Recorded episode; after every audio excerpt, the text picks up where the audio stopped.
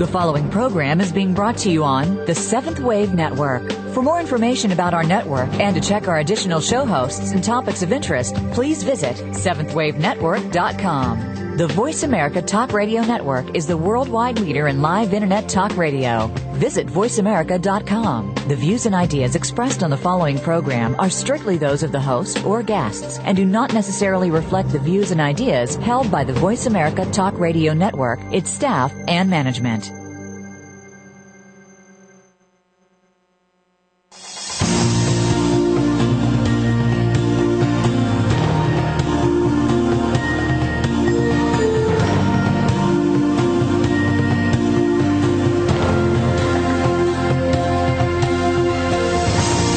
Welcome to Awakening to Conscious Co-Creation with your host, Peter Tongue. This program will provide the groundwork you need to advance your awareness and be involved in the approaching transformation in consciousness. Now, your host, Peter Tongue.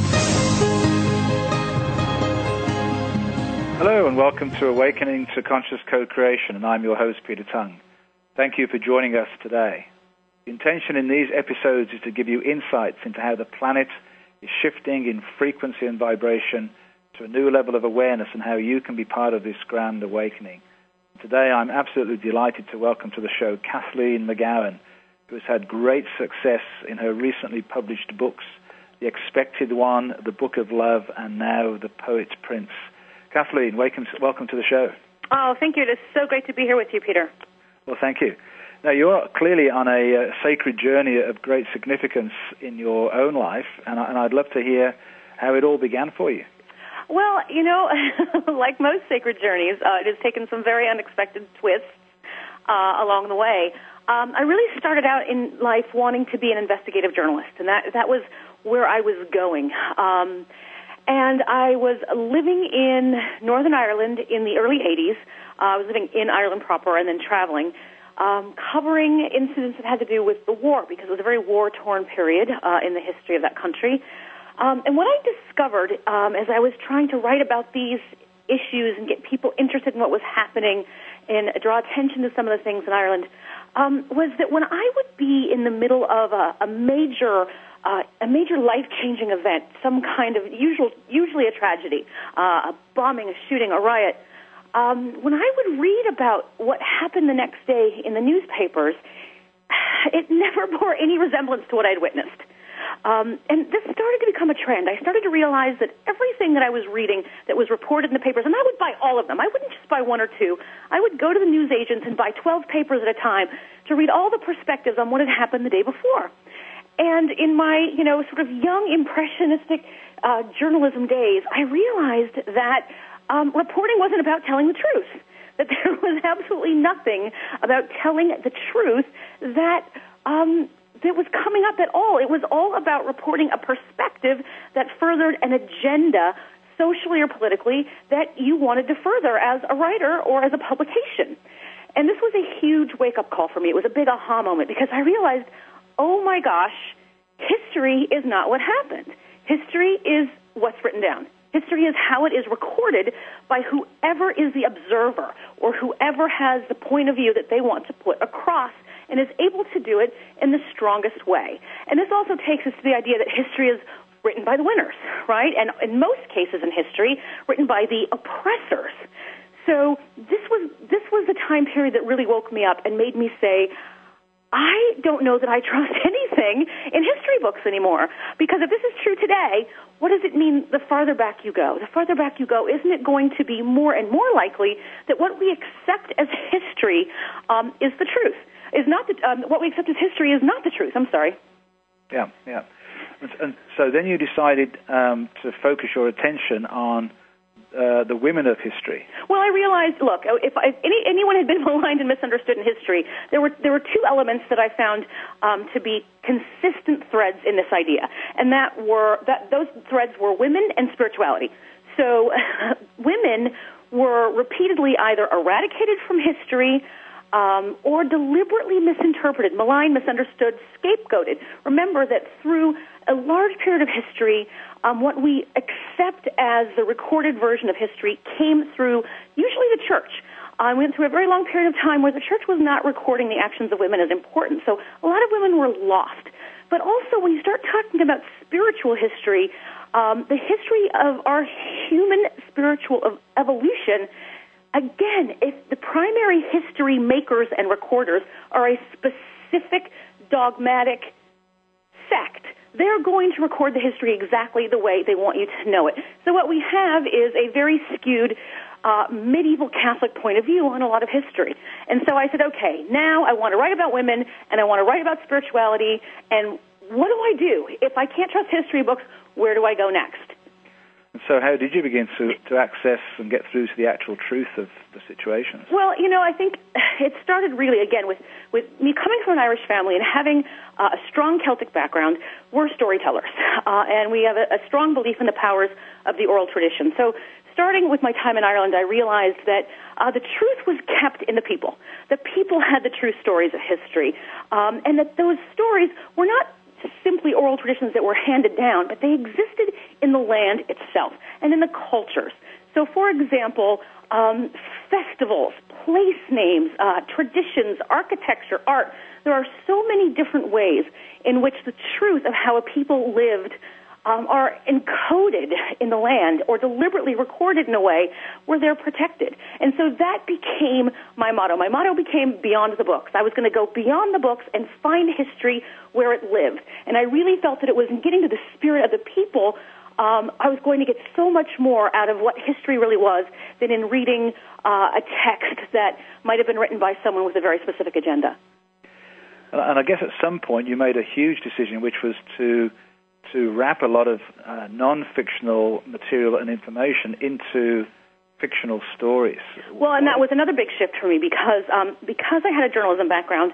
When I first went on this journey, um, I went on a journey to write a book about women in history who had been maligned and misunderstood, but I was going to write a very solid nonfiction book using a journalism background to get to the root of it. And there, you know, the spiritual story behind it is um, no matter what I did, I ran up against roadblocks. Uh, I couldn't get it published. I couldn't get people interested in it. There were all kinds of reasons why it was rejected. Now, what I've since learned in my spiritual journey is that rejection is God's way of protecting you. Uh, rejection is God's way of saying you are on the wrong path. And when enough doors are closed in your face, you have to stop and reconsider your path. And that's what happened with me. I kept trying to publish the nonfiction. I kept trying to get people to care about it, and I was con- consistently rejected. But I knew the material was good. More importantly, I knew the material mattered. I knew that some of it was earth shattering, even life changing. So I had to come up with a new perspective. And what I realized was I was being moved, um, whether it was by my higher self or by some kind of guidance, to change the way I was going to tell these stories. And that's what moved me ultimately to write fiction. Um, I realized as I started to make this transition that people learn better when they're emotionally engaged. Um, so when, if you can entertain someone and emotionally engage them, it's so much more powerful than reading uh, what could be a dry piece of nonfiction. And that became, I think, the secret to the success of telling these stories was creating a circumstance in which people could learn the information while being emotionally attached to the characters. You certainly captured the uh, you, you can't put the book down energy in your writing. It's very once you start a book, it's very hard to put it down. And so, were you surprised by people's responses to to your first uh, book, The Expected One? Yeah, of course. I mean, it was it, it certainly exceeded all, all expectations I, I had. As I said, I had, I had tremendous faith in the book. Um, because I knew that the information in it was important, and I, you know, it took, I wrote it over the course of about ten years, and I was very, very careful. It took a number of different shapes before it actually became the book that I ultimately published um, because it was such a journey book. When I first wrote the book, I only told it from the point of view of the first century. It was strictly Mary Magdalene's story. Um, and then ultimately, again, in one of those aha moments, I thought, you know, this is not just Mary Magdalene's story. This is my story. This is the story of my journey and how I found her and the extraordinary things that happened to me along the way. And that's when The Expected One was really born, when I began to weave the modern character and her journey of discovery with the first century and what she uncovers that was when I knew that I had the alchemical formula that I was looking for. Because I wanted to create a situation wherein my modern readers could really connect as modern people uncovering this information, that they could really go along on that journey with me. I could take them along. And so that's what I wanted to do, and it has been phenomenally successful, and I'm incredibly grateful um, at the response that I've gotten. As, as you know, the expected one uh, is now there are a million copies sold all over the world. It's in 50 countries. It's in over 30 languages, uh, and I'm just so grateful for the response. Perhaps uh, for those people who haven't read it yet, and I absolutely advise everybody listening to do so, you could just explain what the expected one means. The expected one is based on an ancient prophecy um, that was discovered in a Belgian monastery. A series of prophecies that were discovered in a Belgian monastery that came out of the Middle Ages, um, but may be older, uh, copied from something that was older. And basically, it is a prophecy that a, a certain group of women will come forward at different times in history, uh, and they will be known as the expected ones. And those women, their job is to come forward and tell the truth. They're storytellers, they're prophetesses, they're truth tellers. So for the last 2,000 years, there have been these women in this lineage. Um, all of the books that I write come under the heading of the Magdalene line. The series is called the Magdalene line, and the expected one is the first book of the Magdalene line. But the Magdalene line refers to a lineage of people who are descended from Mary Magdalene who have kept these truths alive in Europe. And when I say descended, I mean not just descended in a bloodline way, but in a spiritual way. They kept alive these beautiful, pure traditions that came from Jesus and Mary Magdalene that were completely separate from the more dogmatic, uh, political, and financial uh, information that was coming out of Rome proper. So uh, you, you have a series of, of women who, who are coming forward um, how, how, have you subsequently chosen those those women? Um, I think those women choose me. ah. um, uh, you know, it's interesting because this has actually recently just happened to me. I think I will begin. Uh, I think I'll, when I begin to write a book, I think I'm pretty clear on what it's going to be. But every time I sit down to write and really immerse myself uh, in that book, it tends to take on a life of its own. There is always a character who demands to be heard. Um, in my second book, The Book of Love, I did not set out to write a book about this extraordinary woman uh, in Italian history, Matilda of Tuscany, who changed the world, and yet no one knew who she was. Um, she was going to be uh, a side character, a supporting character in that book. But she was so extraordinary that she literally took over my life during the writing and demanded that I write a book about her. So, Kathleen, we're coming up to our first break, and I'd love to talk further about how these characters come to you after this break. This is Peter Tongue for Awakening to Conscious Co-Creation.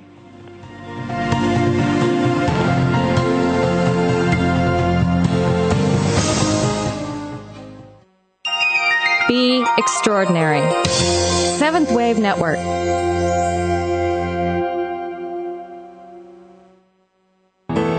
Walk our true spiritual path at a time when the Western world is fixated on material gain? More people are now recognizing the emptiness which comes with this limited approach to life. There is another way.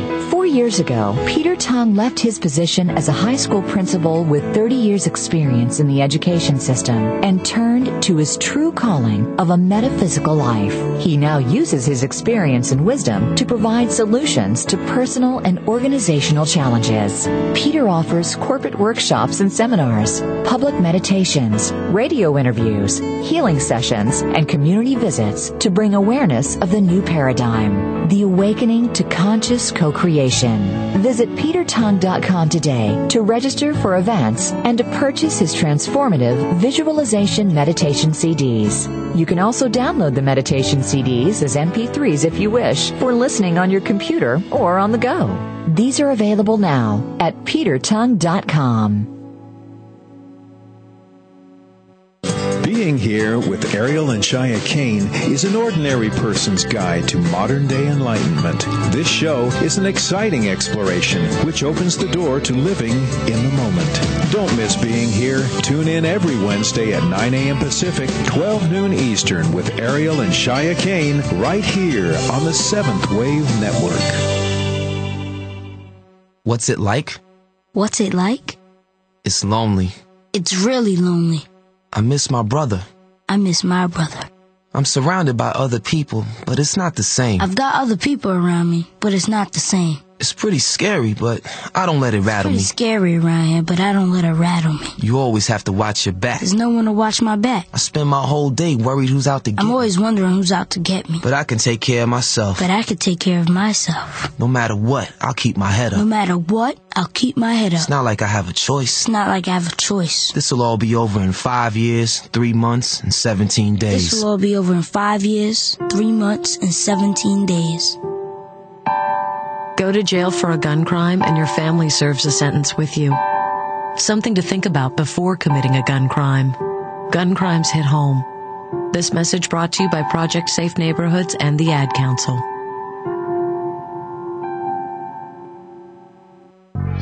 The new home for visionary positive change. Seventh Wave Network.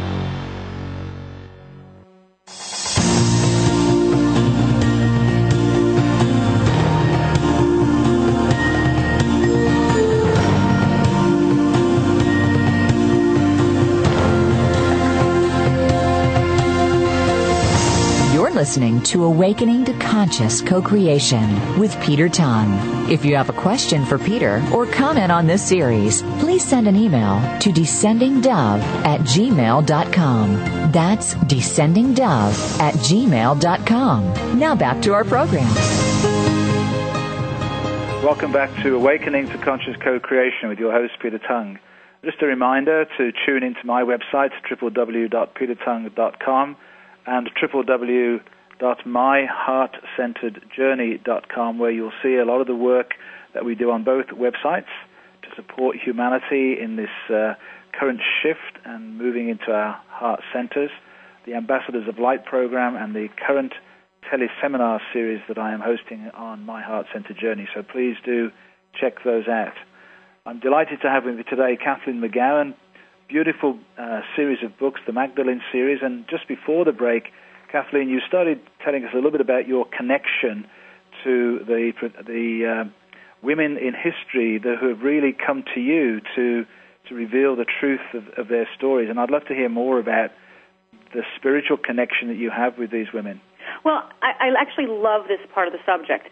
Uh, and I'm very fond of saying that the beautiful thing about discovering fiction is that writing fiction gave me so much more freedom to tell the truth. Um, and by that, I mean things that I went through spiritually to uncover these characters are things I could have never uh, discussed in a nonfiction setting. So, for example, in The Expected One, my character has visions of Mary Magdalene. She dreams about her. Uh, she sees her in these very visceral ways. And that inspires her to uh, make certain decisions. Well, the exact same thing happened to me. Uh, and I was able to weave that into the fiction, and it's actually become a key part of the fiction. But one of the reasons it matters is this.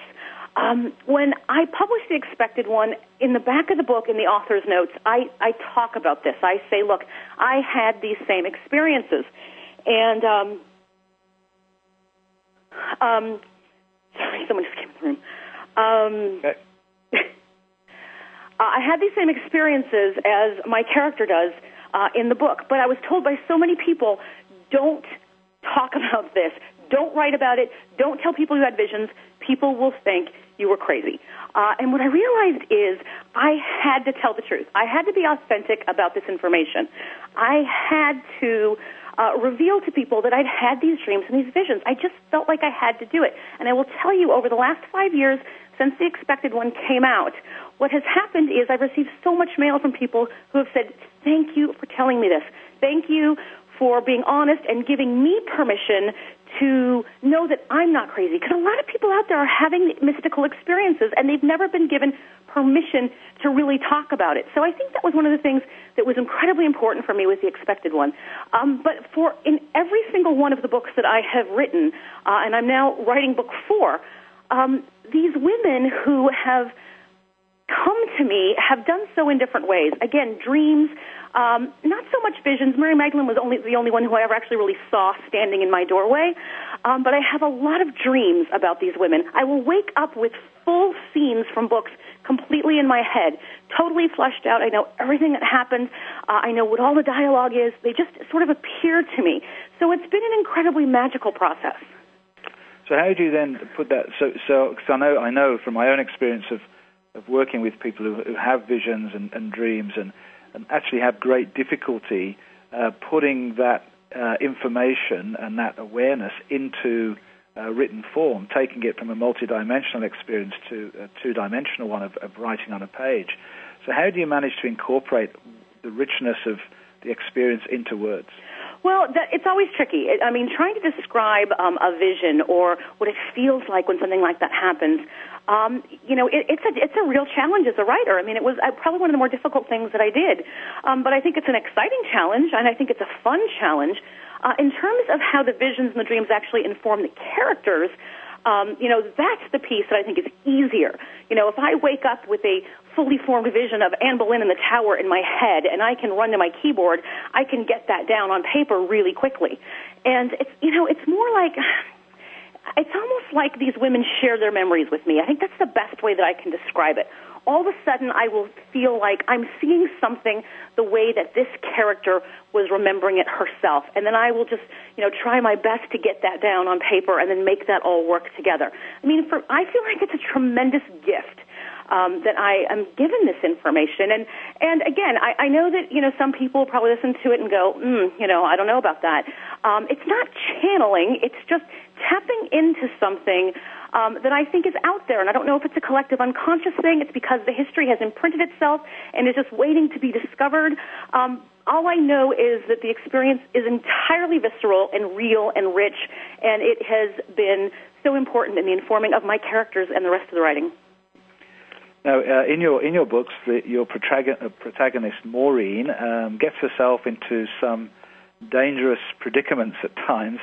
Um, has, how has that played out in your own personal life? Well, unfortunately, it has played out in my own personal life. Um, when you write about religion of any kind and take a controversial position, I think that you have to know that there is potential danger involved. Uh, and I think it's unfortunate, but it's also the truth. Uh, and I have definitely been through circumstances where uh, I felt threatened, and in one or two circumstances where I actually felt like my, like my life was seriously in danger. Um, that happened for the most part in, in Europe. I have had one sort of you know unpleasant experience here in the states. Um, I certainly had death threats on my first book tour, and uh, when the expected one first came out, particularly the expected one, I think because it is such a visceral experience, um, but also it came out at about the same time that all the Da Vinci Code hysteria was happening. Um, so there was a lot of focus on this idea of Jesus being married and what did it mean and was it blasphemy. Um, so that was a very tumultuous time, and that was when I sort of had the majority of the death threats. Although I will say that when the Book of Love came out last year, I had to cancel my book tour um, because coming up to uh, the, the book tour and the, the celebration party for its launch, uh, I received a particularly disturbing death threat, and we all thought we needed to take it seriously. So I did have to stay out of the public eye for quite a long time. Wow, that's uh, that's remarkable. I wasn't expecting that answer when I asked the question. Wow, incredible. Now, you obviously, uh, as well as having had the visions and the dreams uh, and, and, the incredible connection directly to uh, these women, you also have a lot of uh, inside information uh, from other sources. Um, where has that come from? Well, because I've been doing this work for 20 years, uh, and I have really worked very, very hard to establish deep personal connections uh, with people throughout Europe. And you know, it's always interesting to talk to um, you know American and Canadian uh, audiences about this. Although I find that the Canadians are much more open-minded about it. Um, American audiences tend to be uh, a little closed-minded about the whole idea of secret societies. They, you know, to them it it all feels kind of made up. But when you're in Europe, it's very common. Um, there's all kinds of information that's that's held by, um, you know, what, for lack of a better term, really are secret societies or, or groups that are at least very private with their information. And you have to work really, really hard to become a part of that. Um, and I have, and I have been blessed to be let in uh, by a number of people who have been keepers of the secrets for a very, very long time. Uh, and they let me in because they trusted me. They let me in because of family connections. Uh, and so as a result, um, I have been privy to some really fascinating information. Um, I have been given some extraordinary relics, um, one of which I'm wearing around my neck right now. And um, it's just, it's been a remarkable experience. I mean, everything about it has been completely magical. And, and I always say that as crazy as my characters' experiences are, Um, I can't write about the real crazy ones. I mean, the truth is so much stranger and more exotic than fiction. It's been an incredible journey. I was actually going to ask you at the end of the show, but I might as well ask you now, if having revealed as much as you have, are there more shocking revelations to come? And I guess the answer is yes. The answer is there's so much more. Yeah. yes. Well, we'll look forward to that as it all, as it all unravels. One of the questions I did want to ask you at this stage was, was why is it so important to get the message out now about these women? Why, why is it so important in this moment in, in history, in our, in our present lifetime? Well, I think it's a great question. Uh, and, you know, as my character says in the expected one, because it's time. Um, but why is it time? And, and, you know, here's the thing is as, as we look around for what's happened in the last hundred years, in the last hundred years of history, we've had the discovery of the Gnostic Gospels, right, the Nag Hammadi scrolls. Um, so much more material over the last century uh, has been appearing to us. Um, uh, the, the Judas Gospel, a lot of different things are coming to light. More archaeological discoveries are happening, and it just feels like things are just waiting to explode from the surface, and it's time to reveal the truth. Does it have something to do with the millennial shift? Absolutely. Does it have something to do with 2012? I think it maybe does. Um, you know, I wrote my third book, The Poet Prince, about the birth of the Renaissance for exactly this reason. The Poet Prince is about the incredible minds and spirits and people who brought about this golden age that was the Renaissance. And I wanted to write that book right now because I think we need that kind of inspiration. I think that we are coming out of ourselves a very dark age, and we are on the verge of creating something that is beautiful and golden and brings us back into the light. So I think that we need to be inspired by those people who have successfully done that. Um, so I do think that it's time. I think that we are, you know, it's the tipping point. We have reached a place where it's in our hands. We can either allow this dark period to perpetuate or we can grab it and take it and move it forward into this beautiful place of creating a golden age. And that's what I want to do, and that's what I want to inspire other people to do. And you've already mentioned, just uh, we just got one minute to the next break, that your next book is about Anne Boleyn. Yes, and um, I had not intended to write a book about Anne Boleyn. In fact, she was not on my radar at all, but she kept coming back. She kept coming up. And I said, I'm not writing a book about Anne Boleyn. I'm not writing a book about Anne Boleyn. I'm writing a book about Anne Boleyn. Wow. Well, that'll be something for us to look forward to. When do you expect that to be out? Uh, well, I'm working on it right now. There is a fiction and a nonfiction book, which is something that I have not done before. But the research into Anne Boleyn is so important um, because really, in all of my 20 years, I have never found anyone who has been so deliberately and intentionally misunderstood and maligned as Anne Boleyn. Wow. Well, that's something for us to look forward to, certainly, Kathleen. We're coming up to our second break. This is Peter Tongue talking with Kathleen McGowan, and I'm looking to uh, looking forward to chatting about the Book of Love after the break.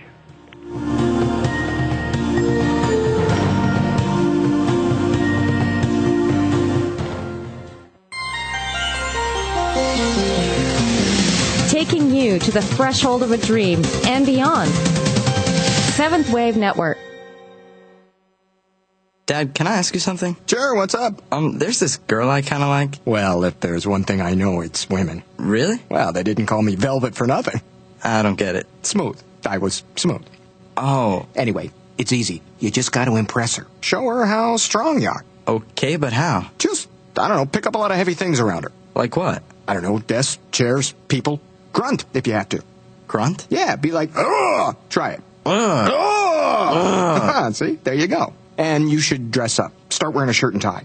I'll look like a dork. No, you'll look successful. Okay. And finally, you can start using my cologne. the ladies love it, so don't be shy. Splash it on. Thanks, Dad. You don't have to be perfect to be a perfect parent. When you adopt a child from foster care, just being there makes all the difference. To find out how you can adopt, please visit our website at adoptuskids.org or call 1-888-200-4005. A public service announcement brought to you by Adopt US Kids, the U.S. Department of Health and Human Services, and the Ad Council. Walk our true spiritual path at a time when the Western world is fixated on material gain? More people are now recognizing the emptiness which comes with this limited approach to life. There is another way. Years ago, Peter Tongue left his position as a high school principal with 30 years experience in the education system and turned to his true calling of a metaphysical life. He now uses his experience and wisdom to provide solutions to personal and organizational challenges. Peter offers corporate workshops and seminars, public meditations, radio interviews, healing sessions, and community visits to bring awareness of the new paradigm, the awakening to conscious co-creation. Visit petertongue.com today to register for events and to purchase his transformative visualization meditation CDs. You can also download the meditation CDs as MP3s if you wish for listening on your computer or on the go. These are available now at petertongue.com. Listening on a higher dimension. Seventh Wave Network.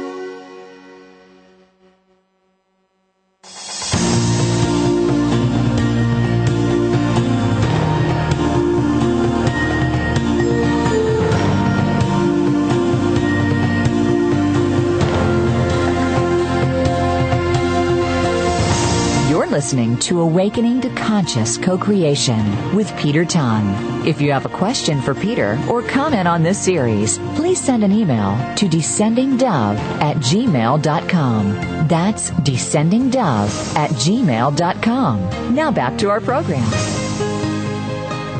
Welcome back to Awakening to Conscious Co-Creation with your host, Peter Tongue and I'm having a fascinating discussion with Kathleen McGowan today. We could talk for the rest of the day about many of the topics that I uh, share a tremendous interest in.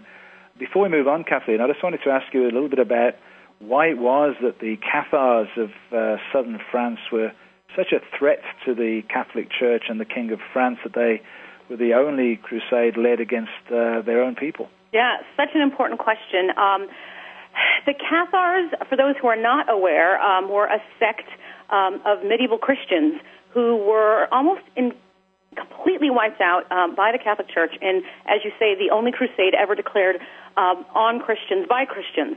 Uh, there were Cathars in southwestern France and Cathars in Italy, all of whom were massacred, hundreds of thousands. We don't know the exact number. It might have been as many as a million. Um, but make no mistake, this was genocide. It was the intent to eradicate an entire culture of people. Um, and to answer your question, why? The why is this. Um, the Cathars were, this, they're, they're so misunderstood, and the information that is out there about them, most of the information, again, here's our history problem, that exists on the Cathars comes from the Inquisition. Uh, Inquisition records, either information that was extracted under torture or information that the Inquisition put together in order to make the Cathars look bad. But when you dig into it, what you discover is a sect of people who, first of all, are essentially indigenous. They have been there uh, since the arrival of Mary Magdalene and the early Christians in the first century. Um, and they are practicing this extraordinary, pure, beautiful form of Christianity that has never been touched by the dogma of the Roman Church. So it is really basic. It's beautiful and it's pure and it's love, it's faith, it's community, it's charity. Um, but nowhere is it about having a middleman or being in a structure or politics or economics. Um, and as this beautiful, pure form of Christianity begins to grow and begins to spread across Europe, it's incredibly threatening uh, to the Catholic Church, who has their own version uh, and who requires absolute obedience um, from its adherents to whatever it is that they are telling you to believe. Um, so for the traditional evolving Roman Catholic Church, it's all about power. From the Catholic people, it's all about authenticity, truth, love. Um, but you can't make money on truth and love. So in addition to this, the Cathars had in their possession a number of uh, documents, relics, etc., that proved their reality, that proved that they were the true descendants of Jesus um, not just biologically, again, but spiritually. We're talking about the descendants spiritually of Jesus here, the ones who are carrying true teachings. And one of these documents that they had was the Book of Love, um, which is what I wrote my second book about. This idea that the Cathars had in their possession an extraordinary document that gave them their authority, that said, we are what we say we are. And I believe strongly that the, a lot of the Crusades were about not just eradicating Catholicism, but also making sure that the church had in their possession all of this documented proof that the Cathars had that they were truly descended from Jesus. And so that brings us to the to the second book, the Book of Love. So just just give us a uh, an overview of, of, of the importance of the Book of Love. Well, I first uncovered the idea of the Book of Love in 1995 when I was in the Rennes-le-Château area in the southwest of France. Uh, and I kept coming across it, and then I came across it in a, a couple of references in a, um, Inquisition documents that the Cathars claimed to have this book of love. Uh, and then no one could tell me what it was. And then ultimately, um, through the digging, I discovered references to it being a book that was written in Jesus' own hand. And that just stopped me in my tracks. I said, wait a minute, how is it possible? How is it possible that there could even have maybe been a gospel that Jesus wrote himself and no one has ever heard of it? I, I was, I was dumbfounded by this idea. But then I also realized nothing could be more dangerous. Nothing could possibly be more dangerous to the Roman Catholic Church in its empire and its establishment than a document in Jesus' own hand that had teachings entirely different from what they were teaching. And now all of a sudden this made a lot more sense to me. This, this explained attempted genocide to me. Um, and then I also realized that when you are talking about a document that is so important, that is so spiritually powerful, that is so explosive, that both sides want to keep it a secret. Those who revere it want to keep it a secret, and those who despise it want to keep it a secret. And as a result, it becomes one of the greatest secrets of human history.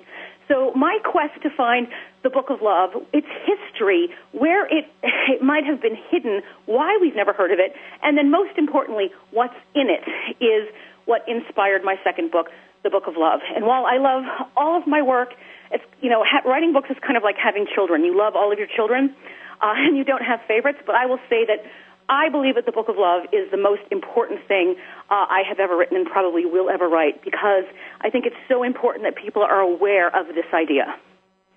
Now, I, note uh, that you use little uh, repeating phrases from time to time, and one of those is for those with ears to hear. What does that mean exactly? For those with eyes to see and those with ears to hear. What we know about uh, the early Christians is that there was a lot of encoding going on um, because it was very dangerous for them to actually you know, write verbatim what they believed and record what they believed. There were a lot of codes used. Um, and we see this throughout heretical or Gnostic or alternative Christianity over um, the last 2,000 years. It still happens. Uh, so, in other words, whether it's encoding it in the art, which is what Botticelli and Michelangelo were doing, or encoding it in the way that something is written. We even know that the canonical Gospels are encoded. There are elements to those Gospels that uh, they can only be recognized by the people who knew the language. They would, you know, so a word that might seem like a, a, a normal, you know, a, average word to us to somebody else is a code. It says, oh, wait a minute. When they talk about bread, they're actually talking about the true teachings. So when they talk about getting manna from heaven, or that's what they're talking about. They're talking about these true spiritual teachings that are coming through. So bread, for example, doesn't mean bread.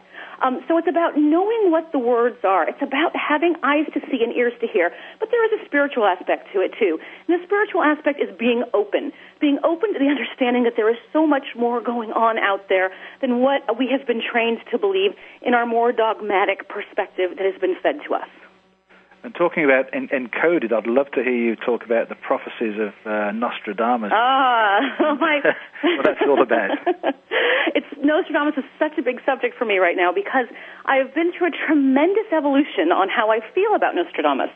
Um, in the expected one, I take a pretty harsh line on him um, because at the time I wrote it, that's how I felt. I had discovered that his material, uh, the, the prophecies, were not his. Um, he had discovered them in uh, a number of Belgian abbeys. Um, he had studied at uh, Orval, which is one of the abbeys I write about, and several other abbeys in Belgium. And in the course of doing that, had uncovered these medieval documents that were um, filled with these prophecies, and that essentially what he did is he retold them in his own way in the quatrains, uh, in what we now know as the centuries. So I, my initial thought was that Nostradamus was a great plagiarist. Um, and that was kind of the position I took for a while. But what I realized as I continued to work and do more research and meet with more experts is that that was not the case at all. I had done Nostradamus a tremendous disservice. Nostradamus was not a plagiarist. Nostradamus was helping to get these prophecies out in a way that they could not have gotten out otherwise. These prophecies, for the most part, were written and created by women. And one of the things that most people don't realize is that his family, his family name was not originally Nostradamus. They changed their name. They changed their name. His name becomes Michel de Notre Dame. The Archangel Michael of Our Lady is what his name means. Now, this becomes extremely important because when he publishes his prophecies, it's the prophecies of Notre Dame, the prophecies of Our Lady. So the encoding is even in his name. He writes letters to his son later on in his life where he actually says, I had to burn the original documents today because I think people are coming to try to find them and it's too dangerous. We could all die as, as heretics if they're found. So I had to burn all the original source material.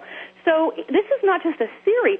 There's a lot of information here where he talks about how much danger he's in for actually protecting and then disseminating these ancient prophecies, which I believe, by the way, were prophecies of the expected ones. You, you just brought up another interesting connection here, which, which is the connection with Our Lady and Archangel Michael. And you also write about Michelangelo, who also has that name of Archangel Michael. So, could you just talk a little bit about that connection? Yes, and I will tell you that the Archangel Michael is going to show up in a much bigger way in my work over the next uh, year or two because he's showing up in a much bigger way in my life all of a sudden. Um, but it's a really important question about Michelangelo, and I go into this in uh, my latest book, The Poet Prince. I talk about these artists and the fact that this is not an accident. This is it's not a happy accident that these extraordinary talents were all concentrated in this one place at one time. Um, there is some divine plan happening here to bring all these people here at once, and I think it's happening again in our time, by the way. Um, but a lot of these children, a lot of these artists were expected. Um, what I, one of the things I write about in this book is that there was a there was a magi group. There was an astrological group of essentially mystics and shamans who were predicting the birth of important children from important families. And Michelangelo's family was important um, in this lineage.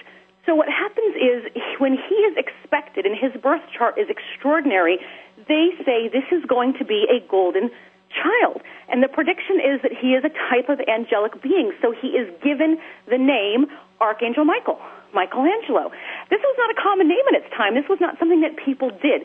So it was extraordinary that he was named after the Archangel Michael. And I think that we can all agree that he had certainly a divine gift for channeling divine information and energy into his artwork. I think he was an angel incarnate. So once again, much of the artwork uh, had hidden information and codes within it.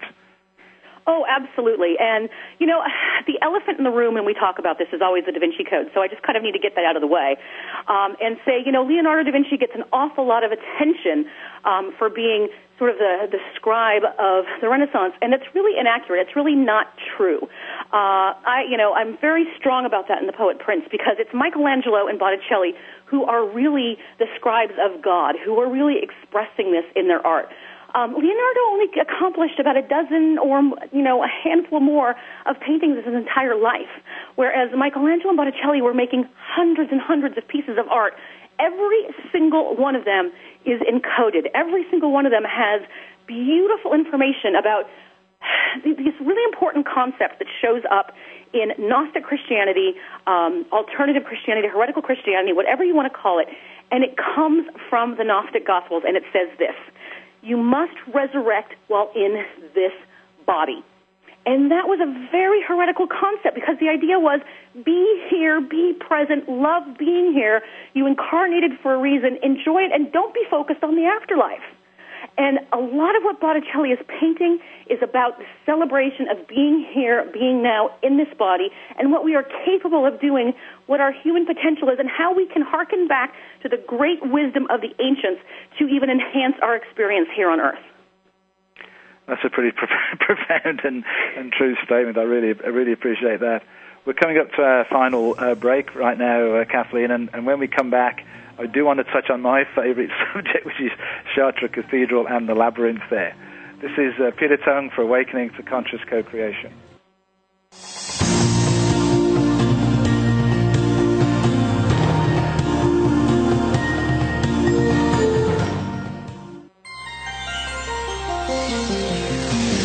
Taking you to the threshold of a dream and beyond. Seventh Wave Network.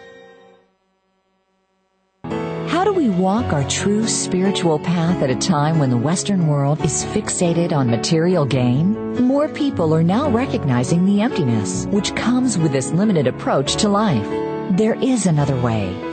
Years ago, Peter Tongue left his position as a high school principal with 30 years experience in the education system and turned to his true calling of a metaphysical life. He now uses his experience and wisdom to provide solutions to personal and organizational challenges. Peter offers corporate workshops and seminars, public meditations, radio interviews, healing sessions, and community visits to bring awareness of the new paradigm, the awakening to conscious co-creation. Visit petertongue.com today to register for events and to purchase his transformative visualization meditation CDs. You can also download the meditation CDs as MP3s if you wish for listening on your computer or on the go. These are available now at petertongue.com. When you have a stroke, you may not even notice it right away. But then, time passes, and the symptoms get worse. One minute you feel fine, and the next, your speech could be slurred or not make sense. One side of your body might become numb. You might see double. You drop the TV remote because you can't hold up your arm. That's because after a stroke, every minute you don't get help is another minute that your brain is being starved of oxygen. The warning signs of a stroke include sudden numbness or weakness of the face, arm, or leg, sudden trouble seeing, speaking, or understanding. If you experience any of these warning signs, call 911 immediately because time lost is brain lost. Visit strokeassociation.org or call 1-888-4-STROKE today. A public service announcement from the American Stroke Association and the Ad Council. Be extraordinary. Seventh Wave Network.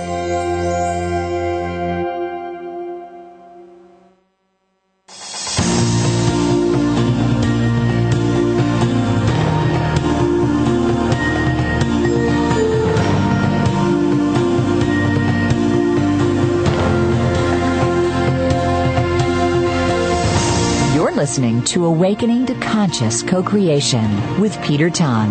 If you have a question for Peter or comment on this series, please send an email to descendingdove at gmail.com. That's descendingdove at gmail.com. Now back to our program.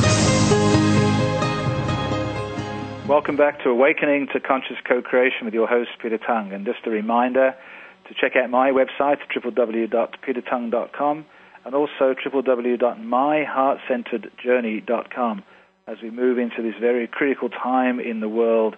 As Kathleen is talking about on the show today, we, we need to come together and create these beautiful containers of light and love. So please do visit myheartcenteredjourney.com. Kathleen, before the break, I, I was uh, inviting you to talk about Chartres Cathedral and the labyrinth, one of my favorite topics. Um, certainly one of my favorite topics too, uh, and one of my favorite places in the world, if not my favorite. I think in so many ways, I, I feel like Chartres is my spiritual homeland. Um, and as you are aware, but others may not be, there has been a spiritual site in that region um, for as long as anyone can remember, as far back as human history goes and is recorded. Um, that area has been sacred ground.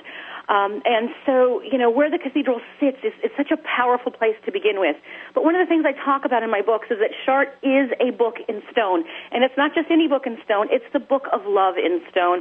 Every piece of that cathedral, every inch of it is uh, created with this incredible intention towards love and wisdom. Um, and it's in the stained glass, it's in the statuary, and certainly it's in the labyrinth. And the labyrinth is such an extraordinary feature. Um, there were labyrinths built in a number of the Gothic cathedrals. Um, several are left. Amiens is left. St. Quentin is left. But Chartres is the grand dame, isn't it? It is the great one. Um, and the Chartres labyrinth is the ultimate tool um, for us to reach God. I mean, it is it is such a powerful tool for for a, a walking prayer. And what I love about the labyrinth is that the average person, especially in the 21st century, is not very good at contemplating their navel. They're not really good at meditation. None of us sit still very well. I know I don't. Um, so the, the labyrinth gives us this ability to pray and meditate while we're walking. And so it's literally holistic. We are using our minds, our bodies, and our spirits as we are walking the labyrinth. What I always say to people is walking into the labyrinth is like dialing the 1-800 number to God. You know, it's just really allowing you to connect uh, to the divine in a, in a way that it's completely unique. And by the time you reach the center, there is so much to be done there. There's so much fantastic information. Um, there's peace. There's whatever you're looking for, you will find in the center of the labyrinth. It really is a special opportunity, and everything is set up for you to have that connection to, to spirit, isn't it? It is, and unfortunately, this is another thing that made the labyrinths dangerous. Um, a lot of the labyrinths, especially through like the 18th century, were destroyed. Um, they came in with sledgehammers and took the labyrinths out um, because, again, we went through this period, and I don't know that we've really come that much farther in the 21st century in terms of um, overall organized religion, where it was not okay for us to have a direct connection with God. Um, this idea of, which is a Gnostic idea, right? That it's you and God. Jesus says, go into your room and close the door and talk to God. That's what he says. He doesn't say go to church. He doesn't say talk to your priest. He says go in your room and talk to God yourself. And that's what the labyrinth allowed us to do. And therefore, again, they became dangerous. And so to this day, um, the church still finds the labyrinth dangerous, and unfortunately, the labyrinth at Chartres, which I believe is the greatest prayer tool on the planet, is most of the time covered up and vandalized by the church. They covered up with chairs. The chairs are damaging the labyrinth, but most importantly, the church is keeping us from having the ability to walk the labyrinth. And isn't that sad?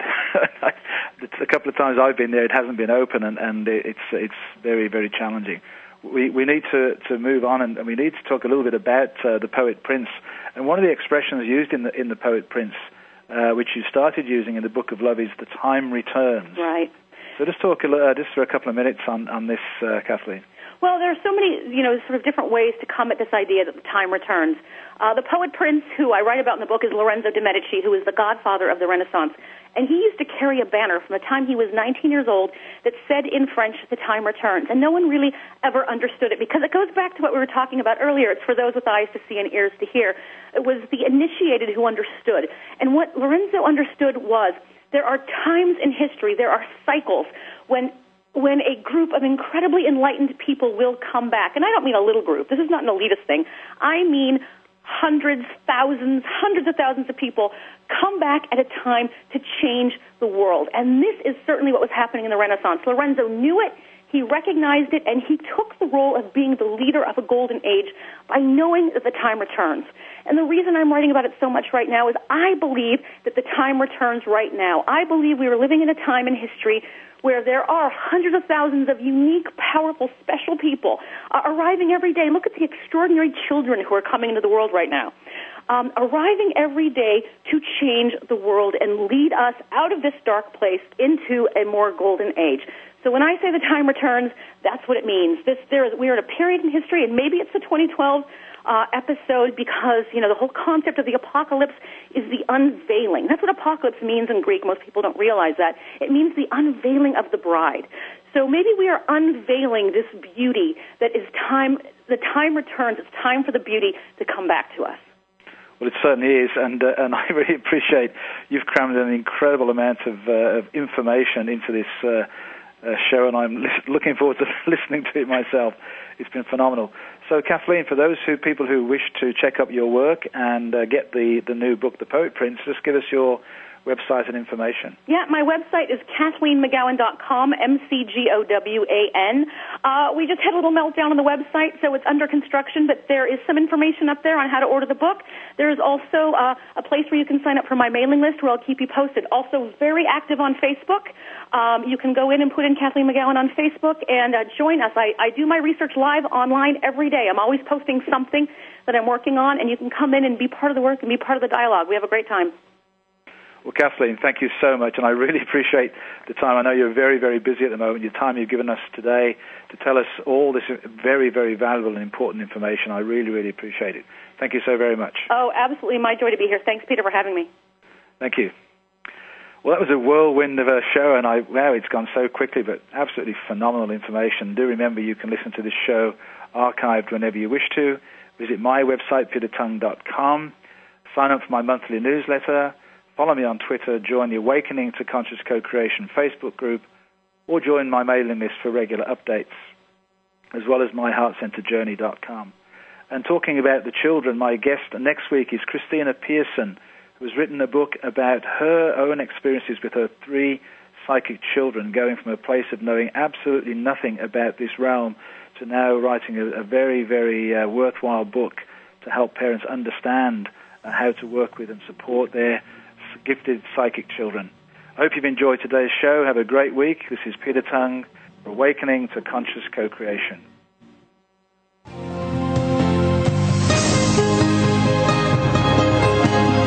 We hope that you found this week's show to be enlightening and inspiring. Please join host Peter Tongue for another edition of Awakening to Conscious Creation next Wednesday at 3 p.m. Eastern Time, noon Pacific Time on Seventh Wave Network.